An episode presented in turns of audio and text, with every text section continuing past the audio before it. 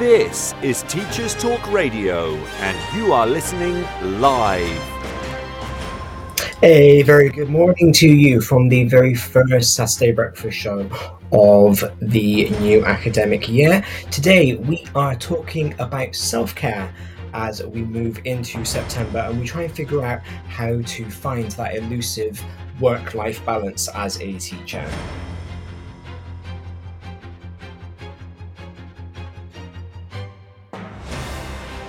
This is Teachers Talk Radio, and you are listening live. Tune in live at ttradio.org or to join in the conversation, download the Podbean app and search Teachers Talk Radio. Follow the hashtag TTRadio. Tune in, talk it out with Teachers Talk Radio.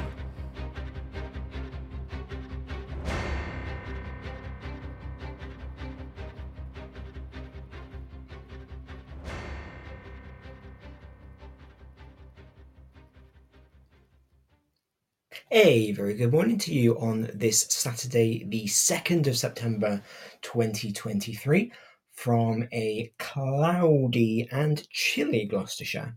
Uh, well, I say chilly, it's 16 degrees, which is warm, um, and lots of people are already talking about autumn. Uh, pumpkin spice lattes are already out everywhere, so I suppose you know it's not uh, it's not unexpected that the temperatures are dropping.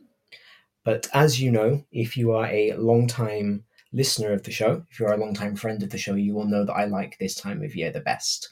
Um, I like it when the summer is over. Don't get me wrong, I like the summer, mostly because I like the summer holiday. Um, but I do much, much prefer it when the sun goes away, uh, because as I have talked about before on the show, um, and as we will touch on a little bit today as we talk about self care, um, the sun does aggravate my depression.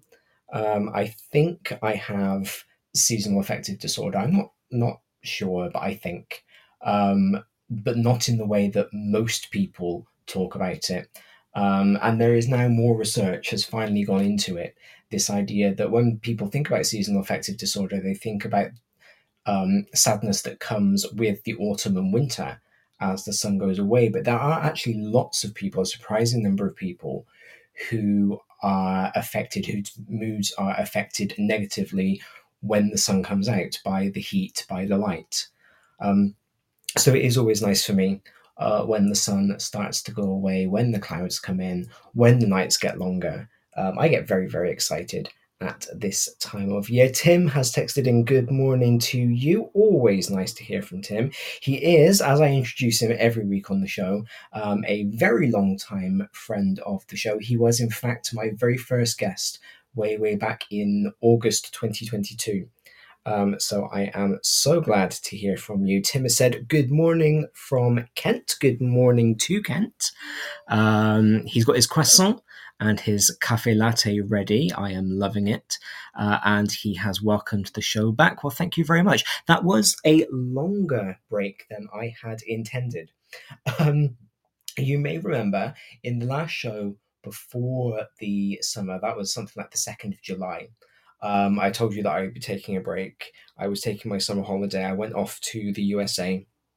Um, I spent uh, three weeks in in Illinois. Um, had a lovely, lovely time. Came home again. I was home at the beginning of August with every intention of of coming back to you on a Saturday morning, and then it just kind of didn't happen, and I took a bit of an extended break. But I am really, really glad to be back. Um, as I've said before, Saturday mornings um, are not the same for me when I am not here chatting away um, to what feels like myself uh, because I sit here in the Saturday morning breakfast studio um, with my laptop open, with my microphone there on the table, with the TV on, some ambience going, um, and I just sort of chat away. But I'm always, always so grateful, um, so surprised, but so grateful for the people who do listen in, either live, um, as Tim does faithfully every single week, or on the replay um, because it does mean a lot to me that you all think that what I have to say about teaching, about education, about children's rights, children's welfare, about literature, about language, about classics, you know, all the stuff that we talk about on the Saturday morning, um, is worth listening to. So I do appreciate that very, very much. While we are on the topic of kind of admin and things, there is a slight change to the breakfast show this year. Um, I work in an independent school, um, as I've mentioned on the show before, and as most of you probably know, um, although you may not, I suppose, if you've never come into an independent school, um, if you don't have any context for an independent school in England, um, we teach on Saturday mornings. That is why our breaks tend to be a little bit longer. Um, so we do the same number of days, we have the same number of contact hours with our pupils, but because we do Saturday mornings as well, um, we kind of take that time back by having slightly longer summers. Not all independent schools do that, of course. I am I am generalizing, but the vast majority, particularly those with a boarding element, uh, that my school has, because of course having lessons on Saturday morning is a good way to keep your boarders occupied. Um, so I haven't had to do Saturday mornings for a couple of years. I've been blessed by the timetable gods for the past couple of years, um, and all of my lessons have been during the, the traditional school week. But this year I am back to teaching Saturday mornings, uh, which means that I will be coming to you what is theoretically every other Saturday, um, but is in fact every other school Saturday. So we are um, we're going to have a bit of an odd schedule on the Saturday morning breakfast show this year. But what you will do, if you are interested, if you want to keep up with when there will be a show and when there will not be a show, um, I will pop a pinned tweet up later on for term one.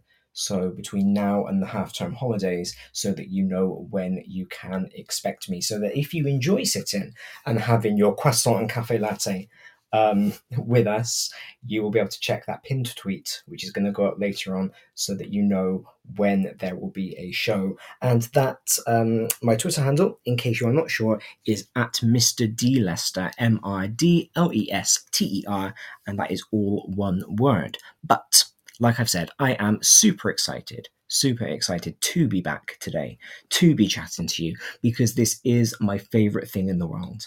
Um, I've said this to a few people that doing Teachers Talk Radio, having this platform, it, it's not only beneficial to me in that I get to share my ideas about education, that I have this platform to share my opinions and, and to hopefully offer something back to education in my own little way, but also that it gives me the opportunity, it kind of forces me to think about lots of different things. Because, you know, you come up for a new concept for a show every single week.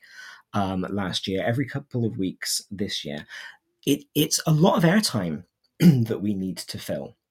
And so there are all sorts of things that I've researched over the past year that I probably wouldn't have done if I hadn't needed a show topic. There have been all sorts of changes to my classroom practice that probably wouldn't have happened because I wouldn't have done the research, because I wouldn't have needed to come up with a show for you. So I'm going to start the year with some gratitude, which again, we're going to talk a little bit about later on. Um, and say that I am very grateful to Teachers Talk Radio. Um, I am very grateful to Tom, who approached me uh, back at a TMF, uh, Teach Meet MFL Icons event. There we go. You can tell how long it's been since I've done this. I can't speak.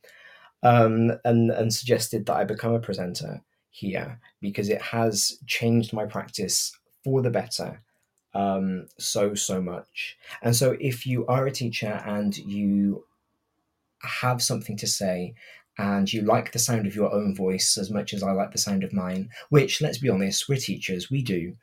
Um, and you are ever interested in in being a guest on the show, because the other thing that I really, really enjoy is having the opportunity to meet new teachers. Um, I've met some wonderful people through um, through having this show. Um, I'm hoping to meet a couple of them in a few weeks' time when I am talking at an event in Leeds. And so that will be really exciting to me in person as opposed to just online. Um, do get in touch, um, either with me if you specifically would like to be a guest on Saturday morning breakfast, and we can sort that out, um, or with the official Teachers Talk radio account. Um, over on Twitter because there are a whole host of shows at different times throughout the week that you are always welcome to be a guest on because we are always, always interested in what everybody in our industry has to say. It's time for a fresh start to language learning. Pearson Edexcel's new student centred French, German, and Spanish 2024 GCSEs cater to the needs of all learners, regardless of their background, ability, or reason for studying. Rooted in learned language knowledge, their assessments are transparent and accessible, allowing all students to showcase their language skills. Through inclusive and relatable content, the new Pearson Edexcel MFL GCSEs build a shared cultural capital that helps students develop an understanding of and appreciation for the wider world. Find out more at go.pearson.com forward slash MFL GCSE 24. This is Teachers Talk Radio, and this is Teachers Talk Radio News.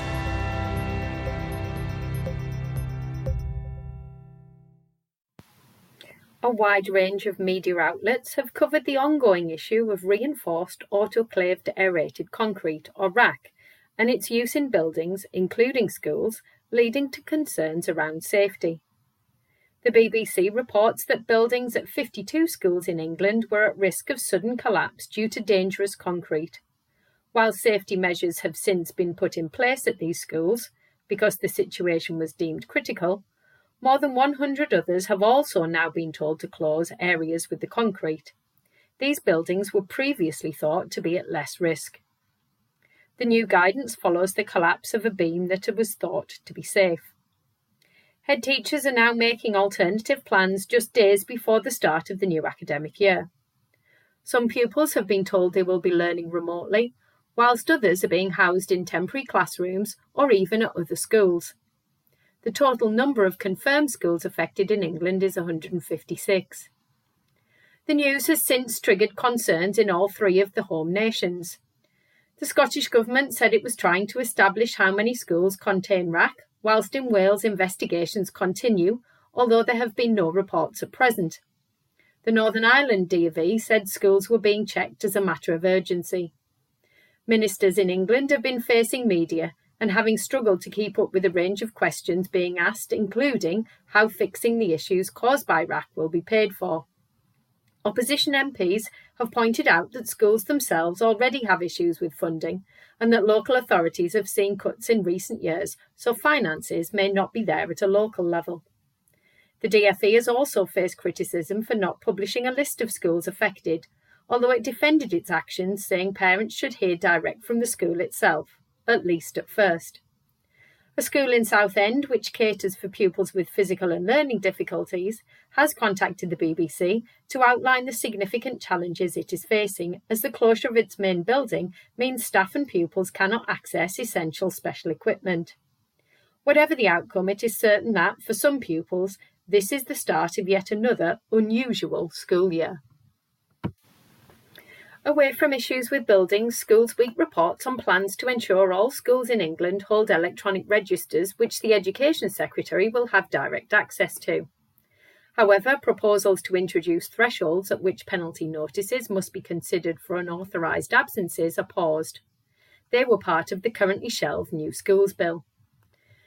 New rules are not expected to come into force until 2024 but it has been made clear that ministers see attendance as an area which must improve. More than half of parents who responded to the consultation on the plans for e registers disagreed due to the possible punitive use of the data collected. Officials said it would be used to enable better early intervention. 92% of local authority workers and 85% of school staff who responded support the plan. The DfE will move forward with changes to simplify recording of attendance or absence. In total, 22.3% of pupils miss more than one in 10 sessions in the 2022 to 2023 academic year. This is compared to 22.5% in the year 21 to 22, despite significant government intervention. Prior to the pandemic, these rates sat between 10 and 13%. The TES reports that a group of watchdogs, including Ofsted, are jointly to carry out targeted inspections in schools where there is a risk of pupils being exposed to serious violence or exploitation. The inspections will happen in six unnamed local authorities and examine how police, social services, and health services tackle serious youth violence.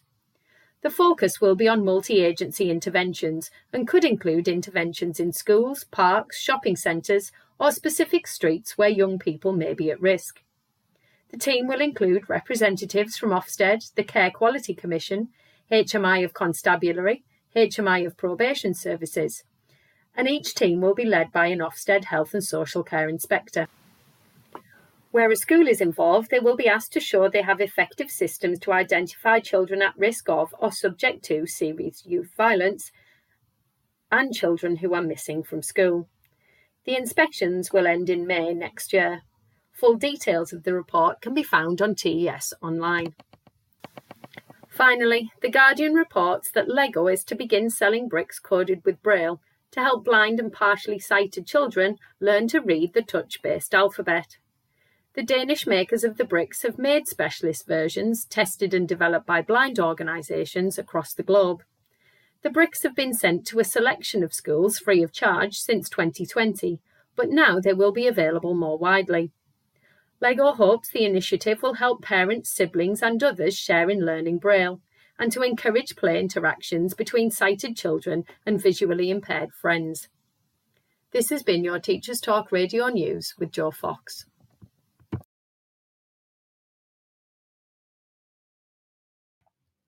Massive shout out to Lego there. Isn't that amazing? And what a great idea to to actually print the braille onto the blocks so that while the children are handling them, they can learn to read the alphabet. I think that's a brilliant idea. I think that's so clever. I have used Lego in my own practice um, before, not just when I was a primary teacher in STEM, because you kind of um, you kind of assume that. But I use Lego quite often in my German lessons. Um, I tell my students that that German is a lot like Lego because German has very strict, very precise grammar rules, particularly in terms of sentence structure. And following those rules is a bit like following the instructions for putting a Lego kit together. And as long as you follow the instructions and you click all of your bricks into the right place, you can't really go wrong. Um, and then to kind of demonstrate that, I quite often will take bricks, um, write words on them, and then have my students click them together into the sentences so that they can see how they can build up their sentences by following the rules, by following the um, the traditions of the language, um, and and they can build something cool. It's always quite fun to have an in-class competition to see who can build a the most complex sentence, who can build the most colorful sentence, who can build the tallest sentence, you know, however you want to do it, um, in order to make it a bit more tactile, but to show how language slots together um, and, and to show how German is kind of steadfast and controlled by its rules, that it doesn't have quite the same flexibility as some of the other languages. And conversely, you can go completely the other way um, classics, Latin has a long standing relationship with Lego. Of course, Lego is a Latin word. Um, and many of us in the classics community love Legonium, which is an account that posts stories um, made of Lego minifigs um, in Latin. Um, the stories themselves are not made of Lego minifigs, just in case that wasn't clear. They are used to illustrate the stories. Um, and, and of course, Latin has a ridiculously flexible sentence structure to the extent where you can pretty much put any word at any point in the sentence that you would like to. Um, verbs normally come at the end. Uh, we normally put the things that are most important in the sentence towards the end, but generally you can be incredibly flexible. And again, you can do the same thing as with German, you can say, right, who can build me a very colorful sentence by being creative with their word order, by taking these bricks that I have written on. Um, and so I think that Lego actually, not sponsored, but Lego, if you would like to sponsor me, that would be amazing. Get in touch. I'm on Twitter at Mr. D Lester. It's fine. Um, I'm not too proud to take a sponsorship. Um, I think Lego can be a really, really good teaching tool, not just for STEM subjects um, but but for anything. And it is kinesthetic. It is touchy feely. It is aesthetically satisfying. You know, the the children who like ASMR will enjoy clicking the blocks into place because that sound, that clicking sound, activates whatever it is in some people that like ASMR. I personally am not a fan, but I know that it's very, very popular um, and particularly teenagers, they know about ASMR. They know um, about the the YouTube channels, the TikTok accounts that that put it forward, and so they will enjoy that that sound that makes it multisensory. It engages their brain. It helps in in all sorts of ways. I've now just talked myself into finding where my little Lego bricks are and getting my board marker out a bit later so that I can get some set up, maybe for my year sevens and my year eights um, later on this week. But yeah, I am glad that Lego is kind of becoming increasingly intertwined with education, particularly for those children who perhaps can't afford Lego. Because there is, and this is this is no slight on the Lego company at all, um, but there is the the stereotype that Lego is expensive. Um, you know there are lots and lots of lego kits that are very expensive and there are lots of children whose parents just can't afford to buy them lego. So again it's something that if they have the opportunity to play with it in school that's just something else that we are providing for them. It's a, it's a little extra um, that we are giving that perhaps they don't have the opportunity to use at home. And no one is too old for lego. I am pretty sure that if i took my year 13 um, French class, they would enjoy making sentence walls just as much as a reception class would. So, you know, let's let's get a little bit creative with it, shall we? Again, just to be clear, not sponsored, but I am open to sponsorship, just saying. The whole thing about the the concrete is is quite scary, isn't it, really? Um, although my bless him, my youngest nephew was visiting um, on Thursday uh, when the news broke, and when I got home, I asked him what his school was made out of, and he asked me why. He's about to go into year six, and I explained that you know some schools were having to close because they were made out of this concrete. Um, did he think that his school would be one of them? and he looked at me and he was like, "No, my school's made out of bricks," uh, which I thought was quite funny but it is it is worrying that this is happening. It's worrying that it has only just been discovered. Um, and again, I will just on on the timing. The timing is very very bad. But I saw something yesterday where people were saying, "Well, why was this not sorted during COVID?" Um, and the fact of the matter is, as far as we know, this has only just been discovered as an issue. Um, it is ironic that has been discovered as an issue, and school buildings are having to close um, as the government is having this drive on making sure that all children are in school all of the time, even if they are incredibly unwell. Um, so the timing of this I find very, very funny. I'm not going to lie, but um, but yeah, it is concerning, especially then coupled with what I read in the newspaper this morning about how certain meats that are being sold, uh, that are being served in school dinners, have been found to contain carcinogens which can cause cancer. And I sat there, I tweeted this, so forgive me for those of you who follow me on Twitter, and so I'm just repeating myself.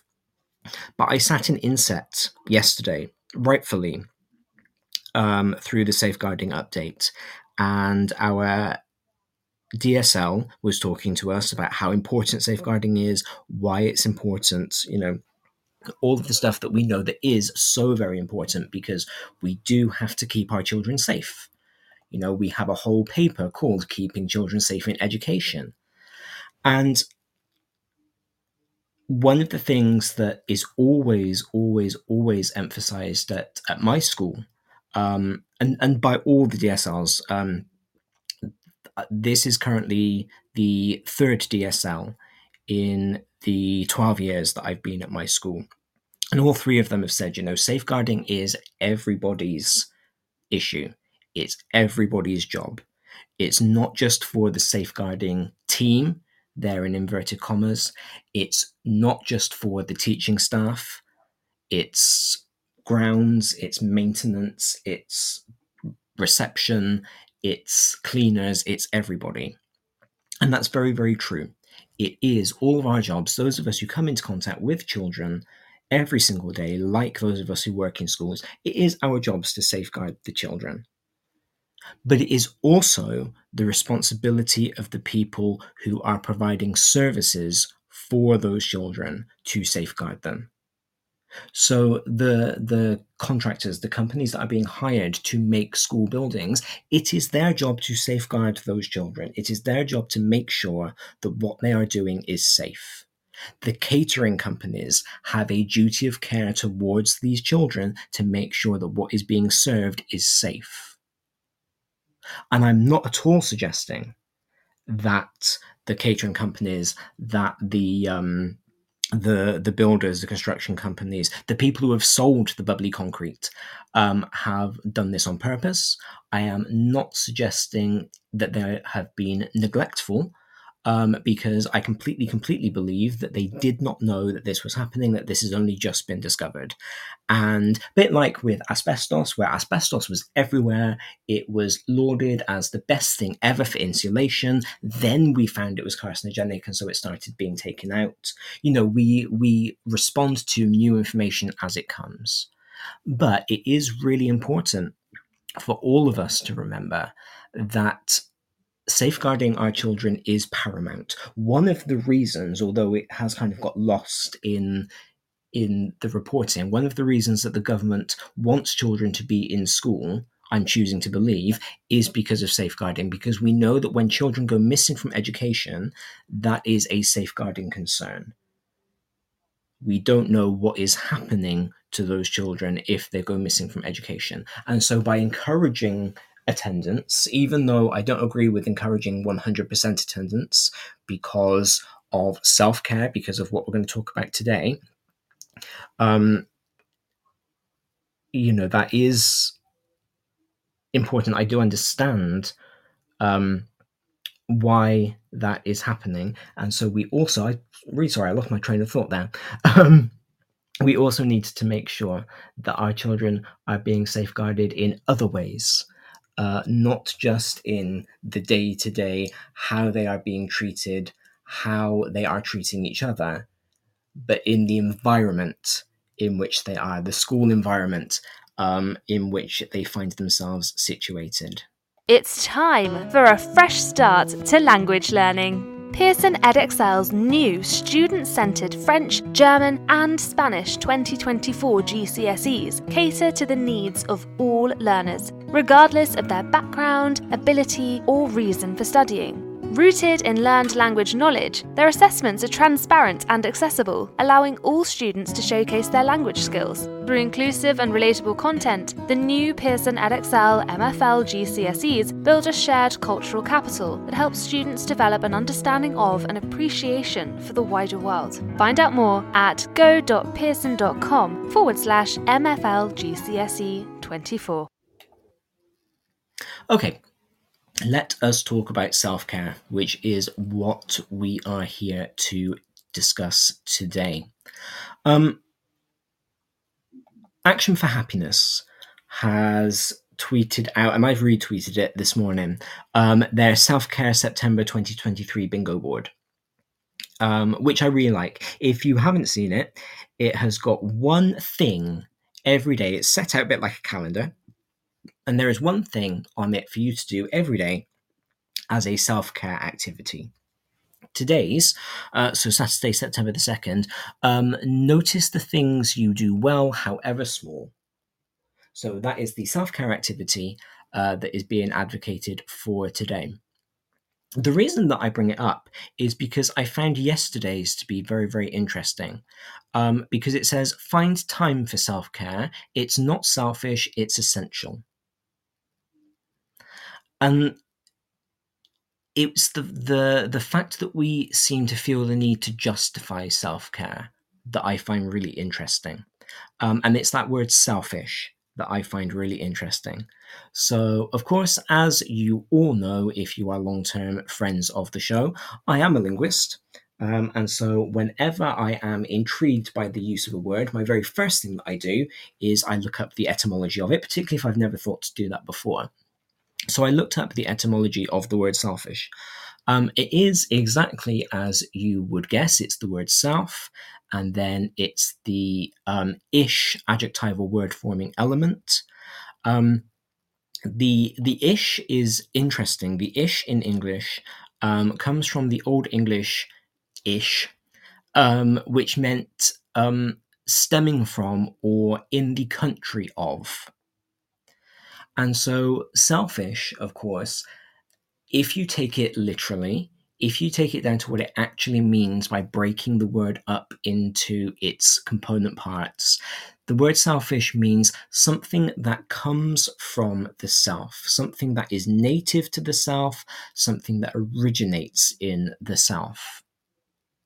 But what's interesting is that it seems to always have had negative connotations. Um, it comes from around the 1630s, so it's a relatively new word in terms of English.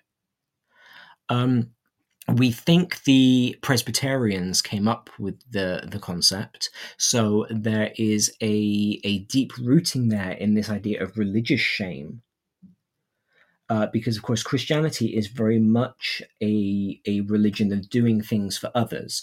Do unto others as you would have done unto you is the golden rule of Christianity.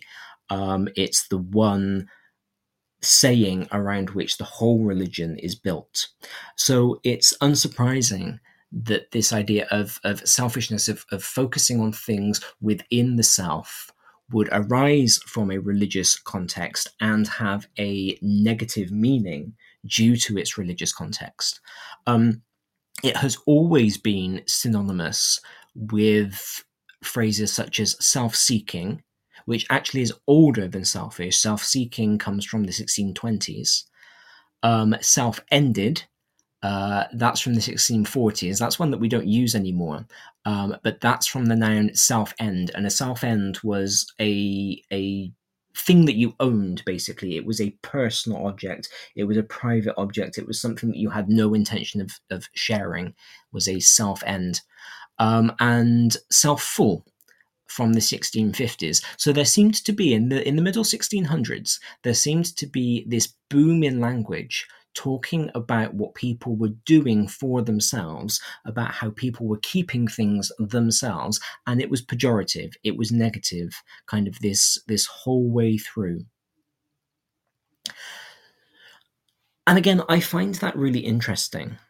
I find it fascinating that in English, we have this idea that um, that that selfishness is bad, that doing things for yourself, that things coming from yourself, that not putting other things first is is bad, is negative. And of course, we can argue that it's not. We can argue that it is. That's always, always, always going to come down to personal opinions, personal philosophies. That's always going to come down to you. But I do find it fascinating then that whenever we talk about self care, there is always that immediate justification of it's not selfish, it's necessary.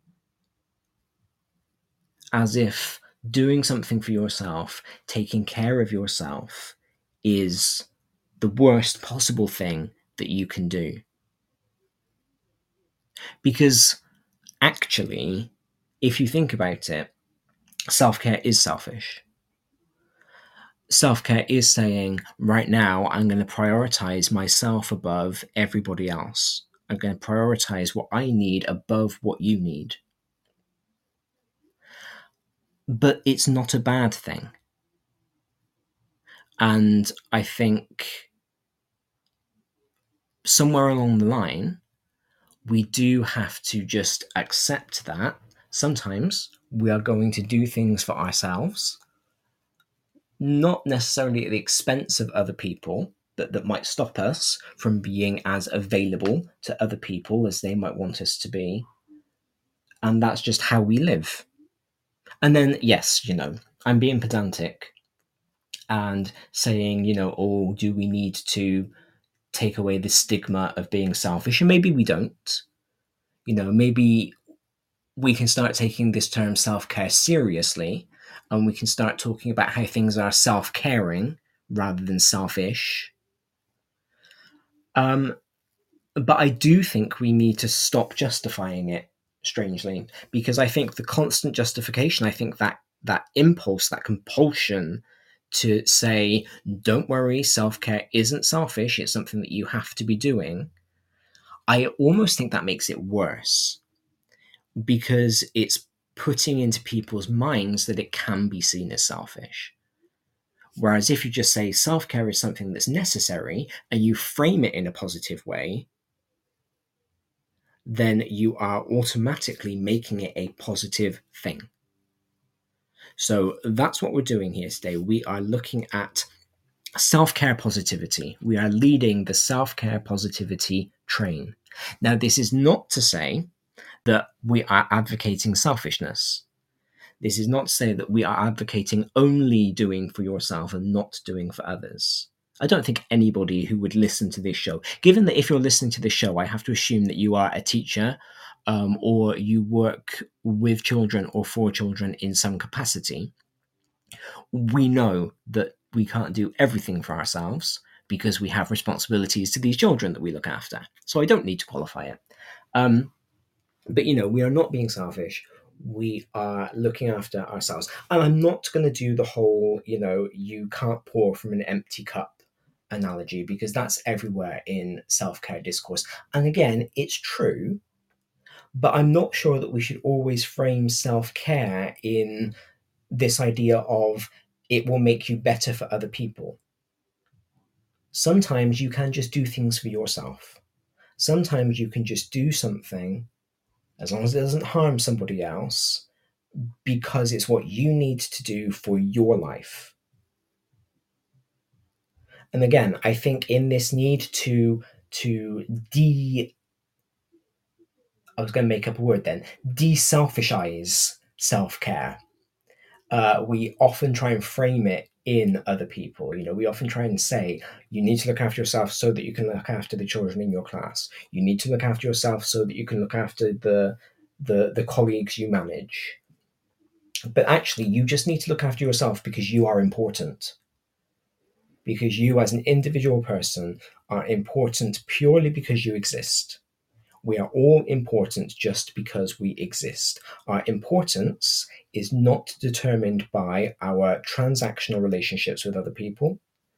Our importance is not um, defined by our relational relationships with other people. You are important because you exist. And it's funny how we say that to our students, we say that to our children, we say that to our pupils, however you define them. And yet, whenever it comes to justifying self care, we always immediately bring it back to I need to do this so that I can be the best for somebody else. When actually, you just need to be the best version of you, in my opinion. You may disagree, and if you do disagree, that is absolutely fine. If you are listening live on Podbean um, and you would like to text in, you can. Um, if you are listening elsewhere or you are listening back on the replay and you have something to say, you can always tweet me. Again, I am at Mr. D Lester, or one word, M R D L E S T E R. I have my Twitter open, so I will respond to any tweets that come through um, throughout the rest of the show. Um, or if you are listening on the playback, so you're not live, um, I will respond to you as your tweets come in. So let's talk about now, then, now that we've decided, or I've decided, um, and hopefully you agree with me, that self care is selfish, but that's not necessarily a bad thing. Um, maybe that self care should be selfish, and that's not necessarily a bad thing. Let's think about what it is. I was interested to see that the World Health Organization has a definition of self care. Um, and and my surprise at that was surprising because I realized that I had fallen into the kind of stereotype of self care being, you know, bubble baths and squishy slippers and putting off your responsibilities. Um, you know that kind of that kind of social media self care that we see trotted around everywhere and is often used as a as a justification for not doing something. Um, and so I was quite glad to be able to to interrogate my own prejudices there in terms of what I thought self care was. But the the WHO's definition of self care is very interesting to me. So it says, and I'm pulling this straight from their website. I will tweet out the link um, momentarily. It says self care is the ability of individuals, families, and communities to promote health, prevent disease, maintain health, and cope with illness and disability with or without the support of a health worker. So, the WHO, unsurprisingly, since they are the World Health Organization, centralizes health in self care. And I think that's really important because I think quite often the health aspect of self care gets ignored. And as somebody who is an advocate for mental health and emotional health, I think it's very important for us to, to frame self care as a health maintaining activity, as a health building activity, um, as being as important to our own maintenance as anything else we might do. Because that also broadens out what we might call self care.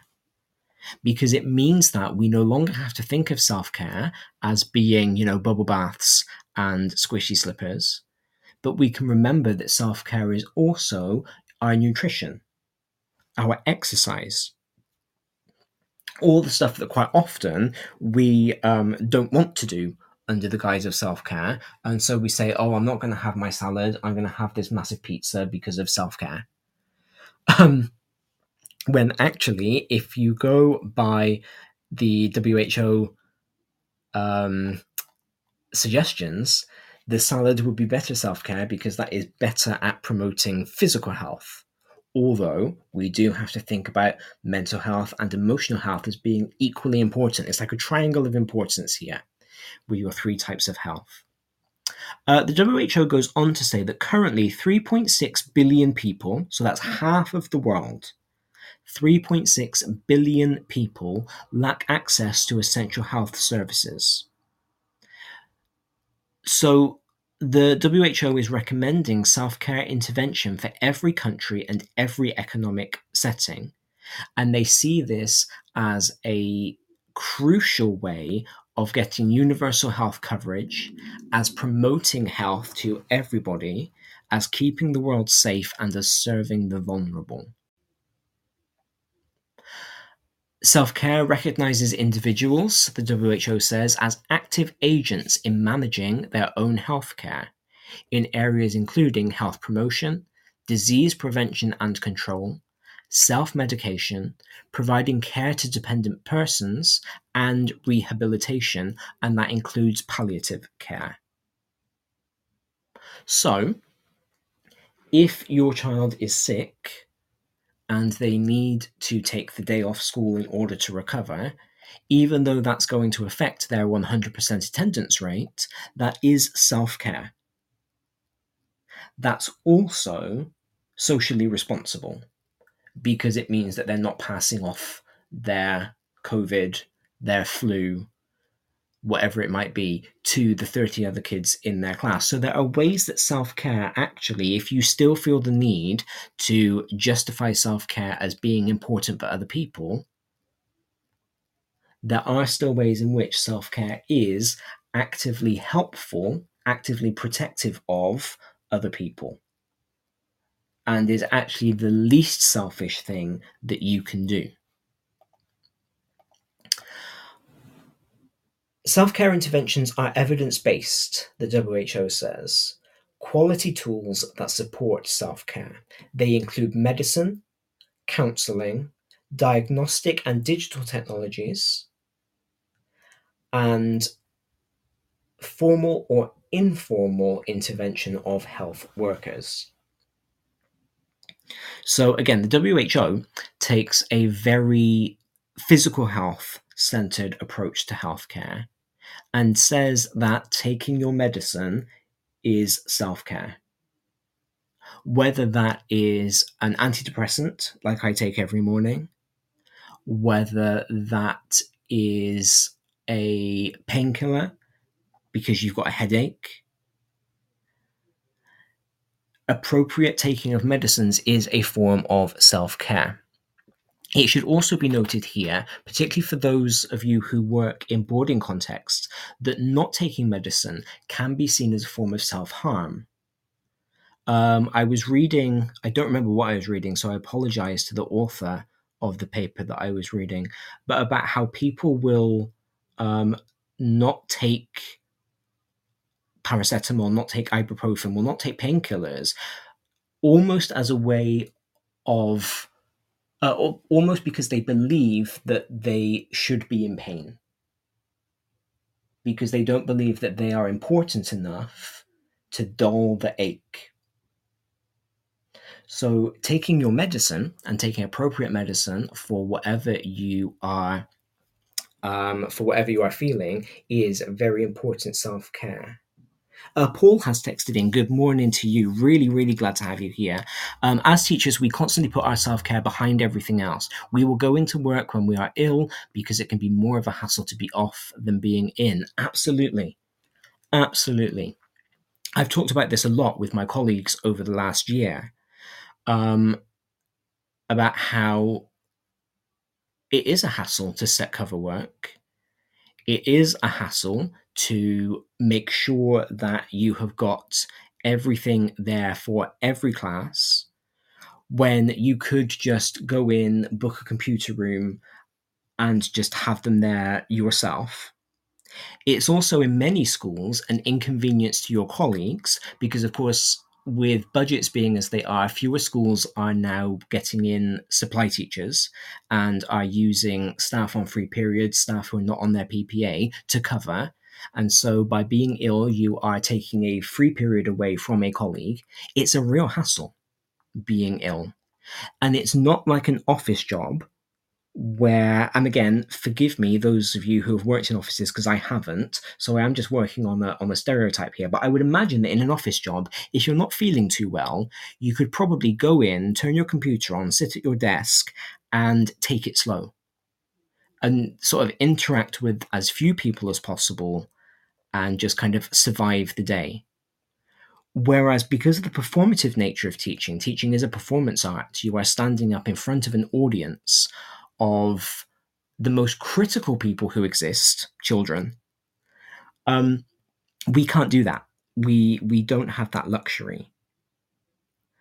And so we are always, when it comes to, to physical illness and even mental illness, we are stuck in a, a difficult place. And on the idea of, of mental illness and sick days, take them. I am guilty of, particularly before I got my depression anxiety diagnosis, I was guilty of pushing through.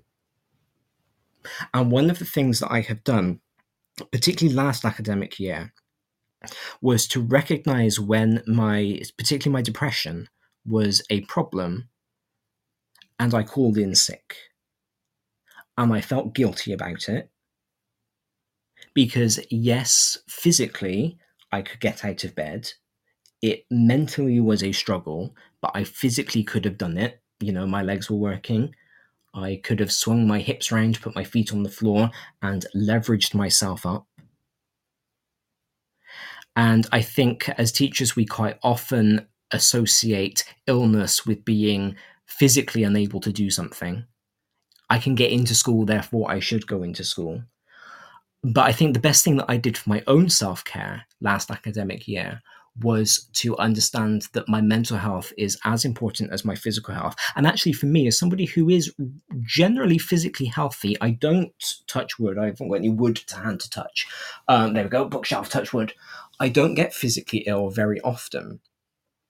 Um, I I do have to put my mental health on that same par. And so, if I am in a depressive spiral, and it is bad enough that I just can't face it, I will take that as me being ill and I will take a sick day. And and honestly, that's the best thing that I did for my own self-care last year was to take my sick days. Um, my school, I will say, my school is incredibly supportive. Um, they always have been since I got my diagnosis and I went on to my antidepressants. Um, I've been very open with my school about it. I know that not everybody is comfortable being open about it, um, particularly because there is still stigma attached to mental health and those of us who are working with children. Um, but my school has been wonderful. They've been very understanding.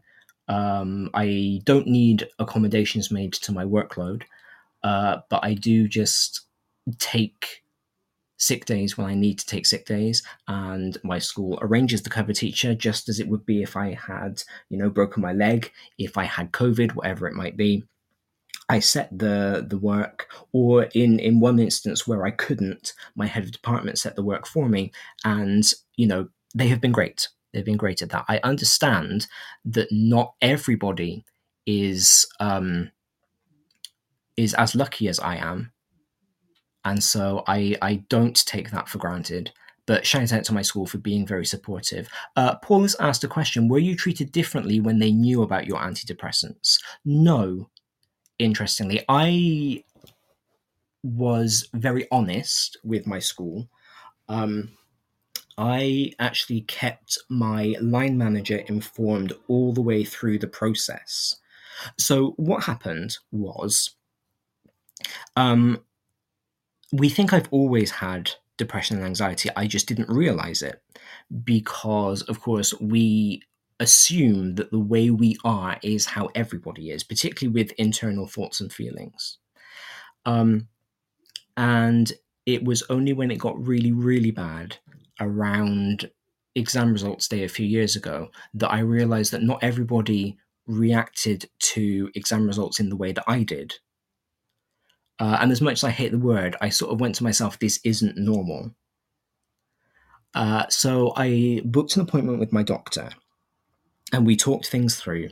Um, and I got my diagnosis, and it wasn't what I was expecting at all.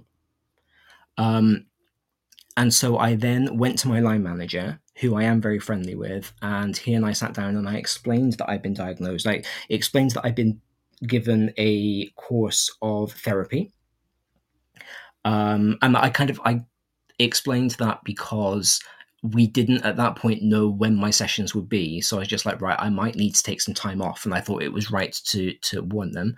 Remember that if you are diagnosed with a mental health issue and you do need to take time off for therapy and stuff you don't need to, to disclose that. I just felt comfortable doing so um, good morning, Tom. You have texted in. Really glad, really glad to have you here with us this morning on what has turned into quite a heavy chat. Uh, not what I was expecting at all. I was expecting to be talking light and fluffy. Uh, let's all have ice cream for breakfast. Um, oh no, Paul is texting to say thank you for being so open. Um, my pleasure. My pleasure. Like I said, I I think I have decided that I won't let the stigma rule my life. Because for me um it does get bad it can get bad and i don't want a stigma around mental health to compound that to make it worse. And i don't want other people to feel the same way that i feel. So I think if we can start these conversations as educators, we can show people that actually just because we have anxiety and depression or um, obsessive compulsive disorder or whatever mental health issue it might be does not mean that we are a danger. It just means that we're ill in the same way as we get COVID, as the same way as we break legs. Um, and, you know, we can find ways to treat that. So I went through my my therapy journey. This was before I started medication.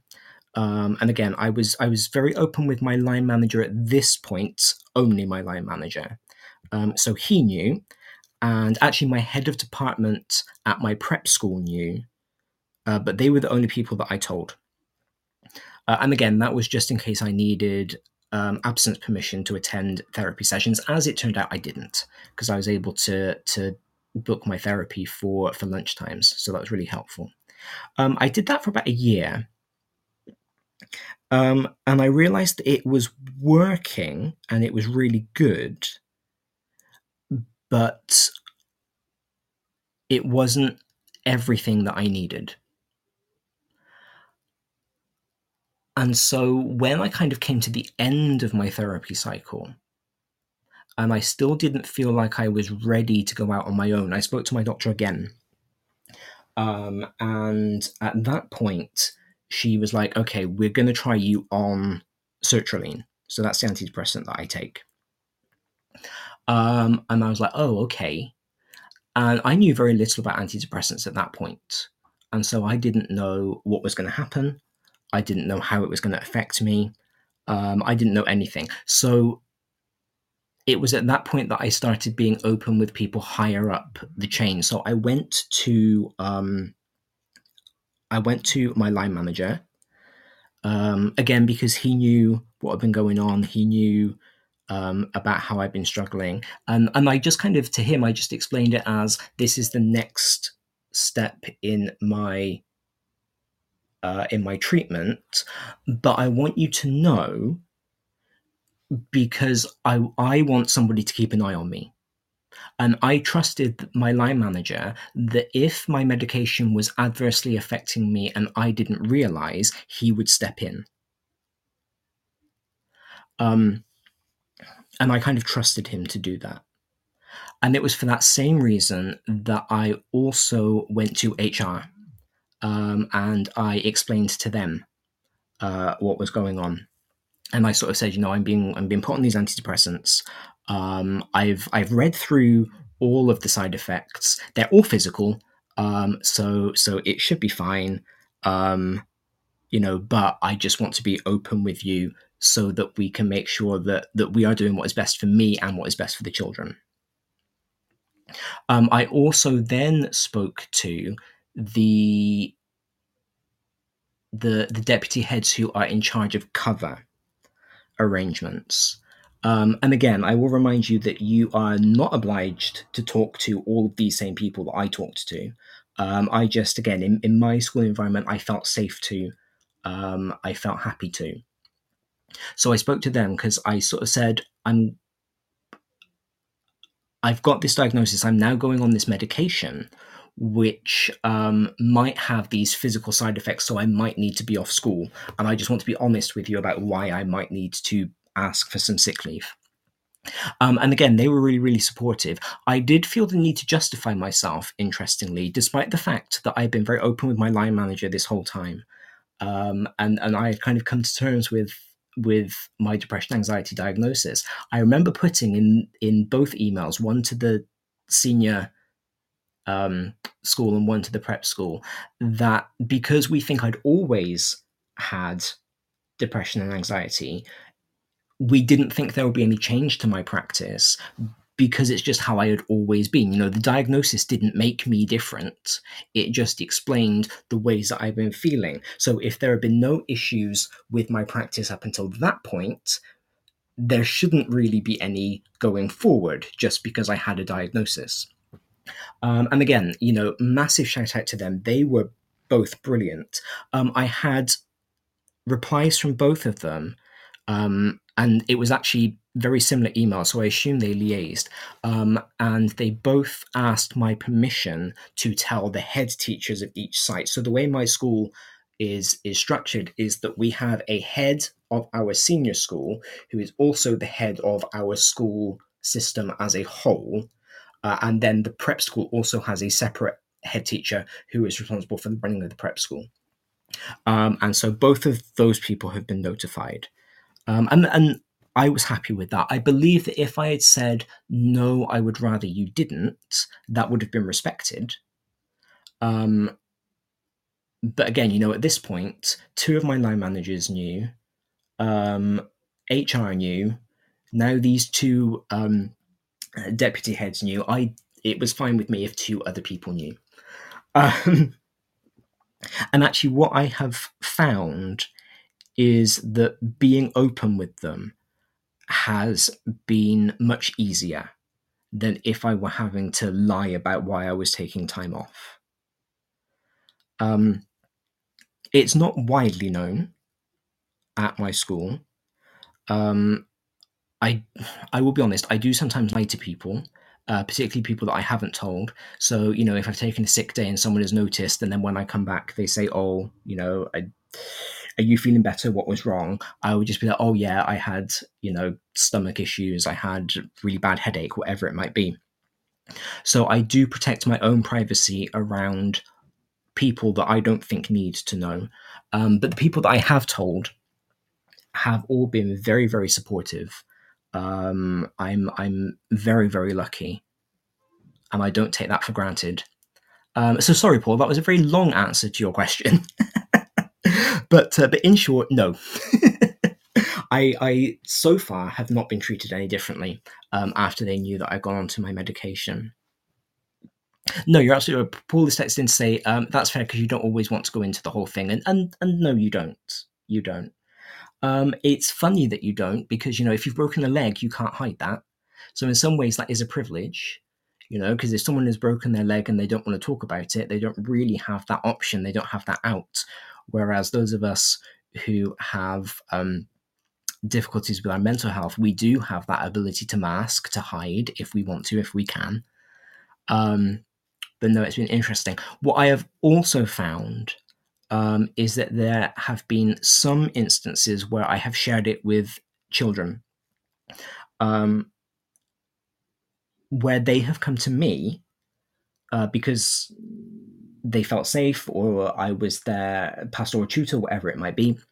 They've come to me and said, "Sir, I think I might be depressed. What should I do?" um, I've been able to be open with them and say, oh, well, actually, I know exactly where you're coming from because I felt the same way, and this is what I did. And then when I when I did the safeguarding report for those children, you know, obviously I reported the whole conversation. I explained that I opened up about my own struggles, but I think that they appreciated that because I think sometimes some of the stigma around mental health is still that you can't have issues surrounding your mental health and succeed and hopefully, I have shown that that is not necessarily the case because you can have these struggles and you can still go into a, a very demanding, very high profile job um, and cope. And, and I think it's good for our students to see that. Again, I'm not suggesting that every teacher needs to be very open about their mental health with their students. I don't walk into every classroom and say, Good morning, children. I have depression. Because that's not appropriate. They don't need to know. I'm their Chinese teacher. Um, but if it is pertinent, if it is relevant, um, if it is a way that I can either empathize, sympathize, or challenge something that's going on, um, then I'm I'm quite happy to do that. But again, not everybody needs to not everybody likes to show off as much as I do. And so if you are listening to this and you are struggling, maybe you've just gone to antidepressants yourself and you're not sure what to do, do what is best for your mental health. Safeguard yourself. I would suggest telling HR Um, again, just as a safeguarding process, so that if you do have to start taking lots of time off, if, for example, you do um, get a lot of side effects from your medication, there is something um, to explain why. Um, but again, you don't have to. You don't have to. It is entirely your journey, it is entirely up to you. But this is why this topic of self care is really important to me because I was one of those teachers who was just like, no, I need to put the children first. Um, no, I need to make sure that I am not imposing on my colleagues. Until the day that I sat down and I went, actually, lots of people can do my job. It doesn't need to be me standing in front of my class. A supply teacher who speaks Chinese is just as good at this as I am and so they can go ahead and do it. And that's okay. Uh, Tim has texted in. Thank you for having this conversation. You're very welcome. You are very welcome. Uh, Tom has texted in. I'm assuming, Tom, since you've texted it, you don't mind me say, uh, reading out what you've said. Um, perfect. Uh, so Thomas texted in and said that he also took uh, sertraline from 2015 to 2017 and then 2019 to 2022 and is still on a therapeutic dose of 25 um, mgs. So it's there are more of us than you think, and I think that's the other thing um, that I want to get across is that sometimes because people don't talk about it, and again, this is the reason I suppose why I've now done my little mini monologue on on depression and anxiety um, because we don't talk about it, you don't know who else is suffering. I don't know if there's anybody else in my school who is on the same medication as me. There could well be. The statistics suggest that there are. I know that there was somebody, um, but that teacher has since retired. Um, but right now, I don't. And it can feel quite isolating and it can make you feel like there is something wrong with you worse than what is actually wrong. Um, and so I think if more people were willing to talk about it, I think if we made it so that it felt just as safe to talk about being on sertraline as it is to talk about being on insulin for diabetes, or any other medication that you may have to take daily, then not only would the stigma start to fade, but the the loneliness that can come, the isolation that can come from suffering from these sorts of things because it feels like you're the only one uh, that could go to. I am not suggesting now that that after this I give Tom a ring and we talk about sertraline uh, you know, and we start bonding over our um, our shared medication experiences because there are more important things, there are more interesting things to talk to people about. But just knowing that there are other people in the same boat can be therapeutic. People are social. You know, we are social creatures. And as those of us who teach teenagers know, the idea of belonging to a group is important. The idea of not being outside of the herd is important. Um, and we are a little herd, those of us who suffer with depression and anxiety, um, which will be most people at some time in their lives. For some people, it will be a short stint. And just going through, you know, they might have a an adverse life experience they go through it, they fall into a depression, they fall into an anxiety spiral. And going through therapy for a year, like I did, that's enough and it helps them.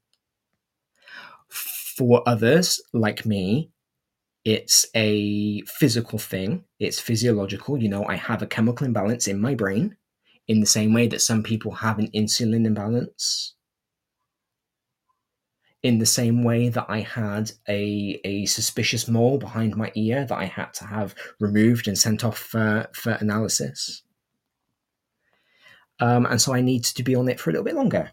And that's also okay. Um, Paula steps in. The difficulty can come from the reasons behind the initial need for medication or time off. If it's something people can relate to, then you may be more likely to get support from others. That's true. That's true. I think if it's a situational need, um, if you have gone through a divorce, if your job is in danger because you know your your numbers are low, if you have suffered a bereavement, then yeah, because people understand that. Um, you're you're absolutely right, and so you are more likely to get the support. Whereas if you go to your line manager, if you go to HR, if you go to a deputy head, if you go to one of your friends in the staff room, and you say, "Oh, well, actually, my brain just doesn't work the same as everybody else's. I don't absorb dopamine as quickly as everybody else. Um, my chemicals are a little bit off." There's no way that you can explain that that that's going to make somebody else understand. Because it it plays with your perception of the world. And it is you know for as for as empathetic as we want to be it is very very difficult to um to to understand how somebody sees the world completely and utterly. And you know most people have been through a breakup even if not a divorce most people have lost a job or know somebody who has lost a job. And so there's that empathy that kicks in. Whereas because not everybody has had chemical imbalances, that does make that empathy a bit more difficult. And then if you're not somebody who wants to talk about it, and you know the person who covered for you comes in and and you know they come and do a, a debrief and they're just like um, are you okay what's wrong and you don't want to talk about it that can also create that barrier. And so that is really difficult because again you don't have to. You don't have to talk about it.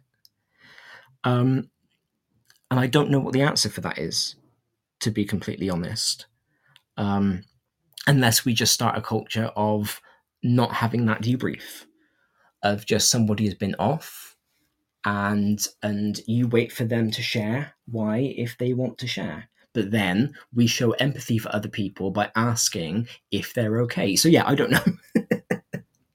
I don't know what the answer to that is. Um, apart from having conversations like this uh, which is absolutely not a conversation i was planning on having today but it's all good. Um, being open about these things so that we can remove the stigma, so that we can make it more um, relevant to our everyday lives, um, so that we can have the conversation and we feel comfortable doing so. I'm just going to Google. Um, see, you are now getting a, a behind the scenes look at how the Saturday morning breakfast show works. It's basically me Googling loads of stuff so I've got things to talk about. Um, so, because I haven't prepped for this, I am just going to Google what the stats are for depression and anxiety. How many people suffer depression? I think, Tom, we might want to cut this bit out. Um, on the replay, um, unless unless people find behind the scenes interesting. Uh, how many people suffer depression and anxiety? Now, I'm going to be honest, I was told this yesterday in our mental health first aid briefing, and I don't remember. Um, so, again, World Health Organization, uh, we are loving them today on the show. uh, globally, an estimated 5% of adults suffer from depression. Uh, more women are affected by depression than men. Um, which is is interesting, particularly as I am here again as a man talking about depression. So that is another stigma um, that I don't particularly want to get into right now because we haven't got time. Um, but there is that kind of of machoism of I will just push through. I will just get over it. I'm just feeling a bit sad today. Um, and and so you know sometimes i think male teachers will attempt to downplay how they are feeling uh, more than female teachers even just because of how we are socialized according to our gender. Um, so yeah, it says the WHO says estimated 3.8% of the population experiences depression, including 5% of adults, that's 4% of men and 6% of women, and 5.7% of adults older than 60 years. Approximately 280 million people worldwide have depression. So let's assume, just to make the maths easy, because I'm a words man, not a numbers man, that you've got 100 teachers in your school or a 100 adult staff members in your school, let's say ground staff, maintenance staff, office staff, all included, five of those people are likely to suffer from depression. So you, if you are one of them, and four others. And again, I'm not saying that you need to seek them out. I'm not saying that you need to start a little depression club. But it is important for you to know that you are you are not on your own. And you know, the more of us who are comfortable to speak out about these things, the the less on your own you will feel. Uh, Tim says, I am loving this discussion today. And actually, interestingly, and I don't know what this says about the demographics of my show, but it is interesting that, you know, we are talking about how more women suffer from mental health issues than men, but actually everybody who has texted in to either offer a story or ask a question has been male identifying, I am assuming. I probably shouldn't assume that, but that is what I'm assuming right now. Uh, but Tim has texted in say, going back to what you said about being able to thrive while having mental illness diagnosis, that's critical, I think.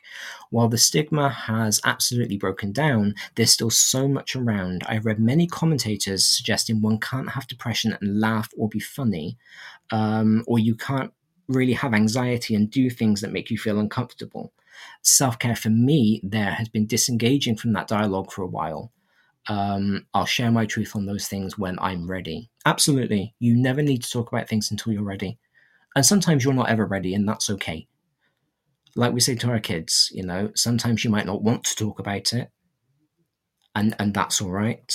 So long as the conversation is being had somewhere, and so long as there are places that you think you can go if you do want to talk about it, that's all okay. But you're right. And interestingly, the idea about having depression, you can't have depression and laugh or be funny is an interesting one. Uh, and I was having this conversation with somebody earlier this week because we know that's absolutely not true. A lot of comedians are very open about the fact that their humor has come from masking how they were feeling. If we were to take a, a an actual example, you know, Robin Williams was making films he was cracking jokes, he was doing stand up right up until the end. And, and we now know how badly he was suffering. So, actually, people, I'm going to go out on a limb and say that people who are suffering with depression perhaps try to be funny more often than if they weren't because they're using that as a mask. And so I think actually is completely the wrong perception there uh, because humor is often used again, especially among men.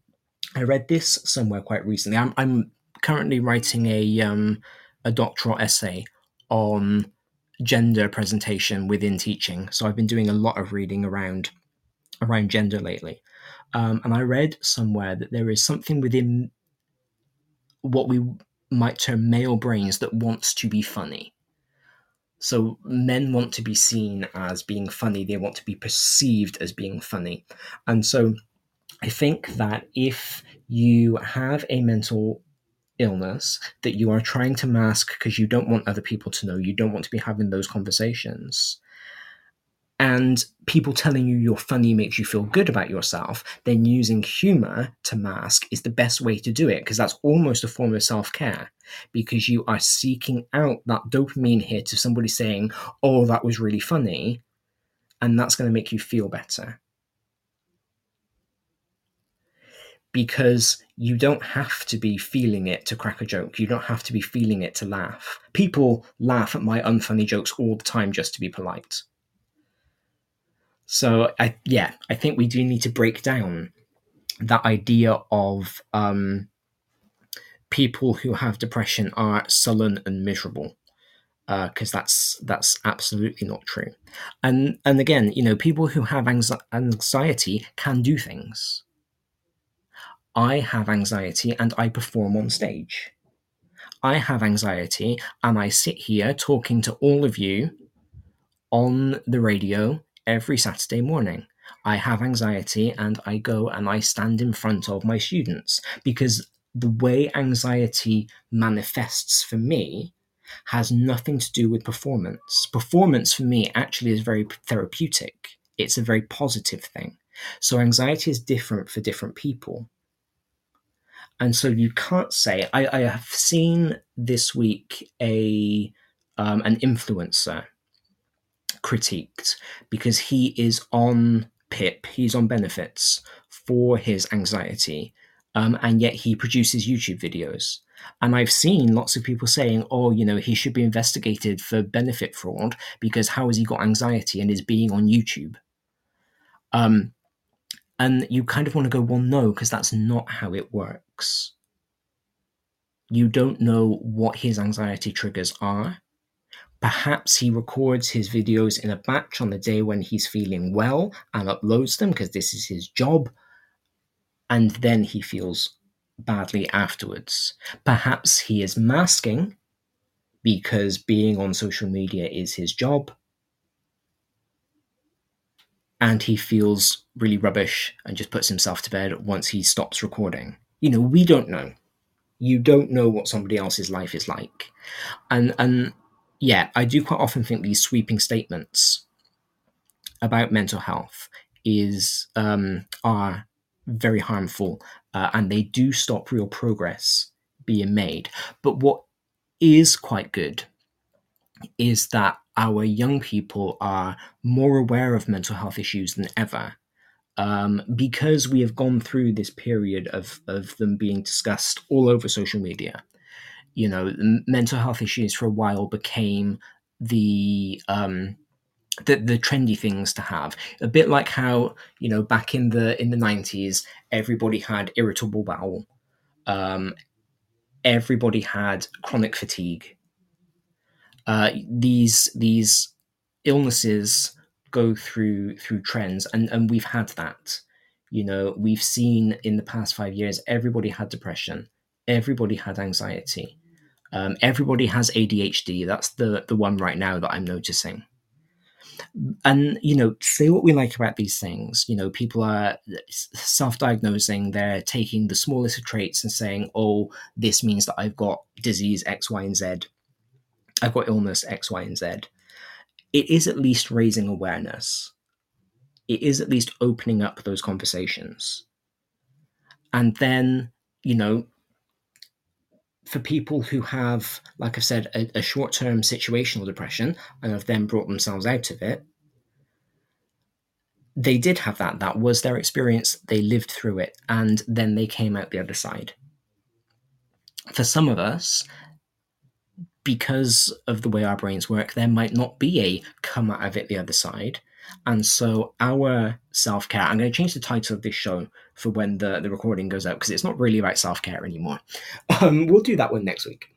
Um, you know, but our self care might be just accepting that this is the way our brains work and making the accommodations that we need to make so that we can still thrive, so that we can still live. Um, and you know, no one should be told, "Oh, your illness is not really that bad," just because they're able to live their lives you wouldn't say to somebody, "Oh, your leg can't be that broken because you're on crutches." It's like, well, no, they've still got a broken leg. It's not a competition.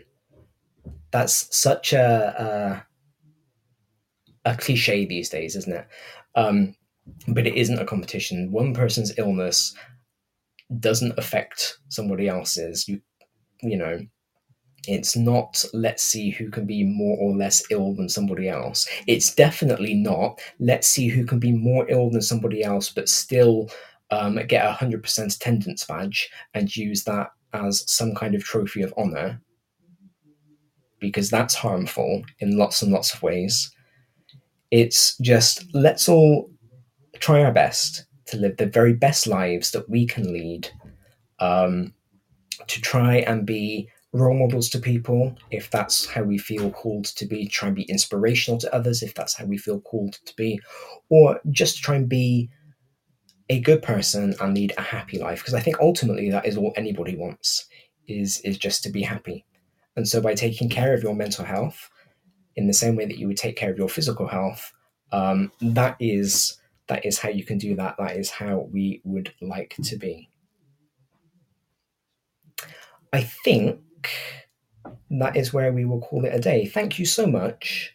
Um, thank you to Paul. Thank you to Tom. Thank you to Tim, um, all for your contributions today, for the questions that you've asked, for your own honesty, for your own openness. It is much appreciated. Um, these conversations are important. I, I I don't pretend that I understand mental health. I'm looking at my bookshelves um, and I've got all of the books on depression because, in the same way, about an hour ago, I said that um, that when I want to talk about something, my my first instinct as a linguist is to look up the etymology of the word, and so we talked about the etymology of that word selfish. When I need to to learn about something, my instinct as a bookworm is just to buy all the books. Uh, so I'm looking at all the books that I've got on depression, on anxiety, and I still don't know. I still don't really understand. I'm not a doctor. Um, I will be in a few years, just not that kind of doctor. Um, just dropping that in there because I like to. Um, so I, I, I don't know. I don't know. All I can do is speak from my own experience and hope that maybe it resonates with somebody else. Uh, I'm not going to cure anybody. I'm not going to magically make somebody else's life better just because I've got depression and anxiety. But if I can make that conversation easier for somebody, if somebody who doesn't have it can listen to my story and understand it a little bit better, then I think I've done my job. I think I've done my job. What's interesting in my own thought press process right now is there is a little bit a little niggle in the back of my head going do we actually want to to make this available as a podcast given that i have been probably more open about my struggle on the show than i have been before and it's not like i've been i've been closed off about it before do i want this rendered for posterity and that is still about those social implications. You know, the idea that if somebody finds out you have a mental health issue, it might limit your job prospects.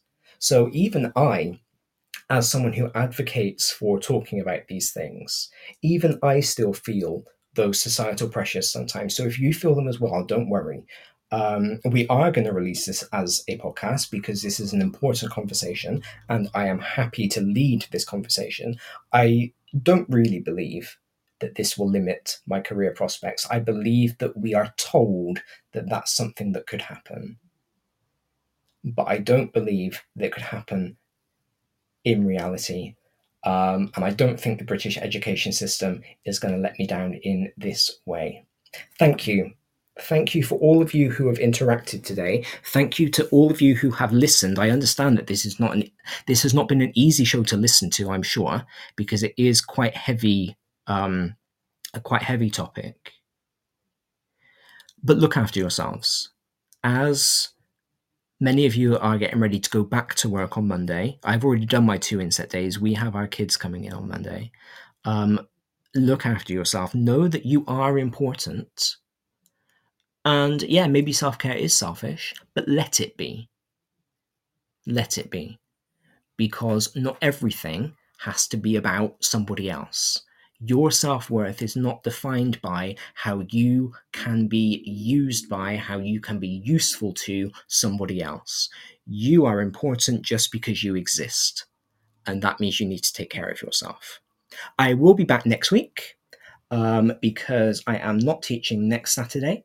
Um, so I will be back then. Let me know on Twitter what you would like. We can either do the self care show that I have planned today, um, or we can do the show on the history of childhood that I have planned for next week. Let me know which one you think is more pressing. Um, and I will prepare that for you. In the meantime, do stay tuned to all the amazing stuff that we have on offer here on Teachers Talk Radio across the week. We've got some great new hosts and, of course, some wonderful, wonderful um, old voices. And I am already very excited to come back and see you at nine o'clock next Saturday morning. Thank you all ever so much. Have a great rest of the weekend. Good luck for for next week, and I'll speak to you all soon. Goodbye. You've been listening to Teachers Talk Radio. Tune in live and listen back at ttradio.org. We look forward to hearing from you next time on Teachers Talk Radio.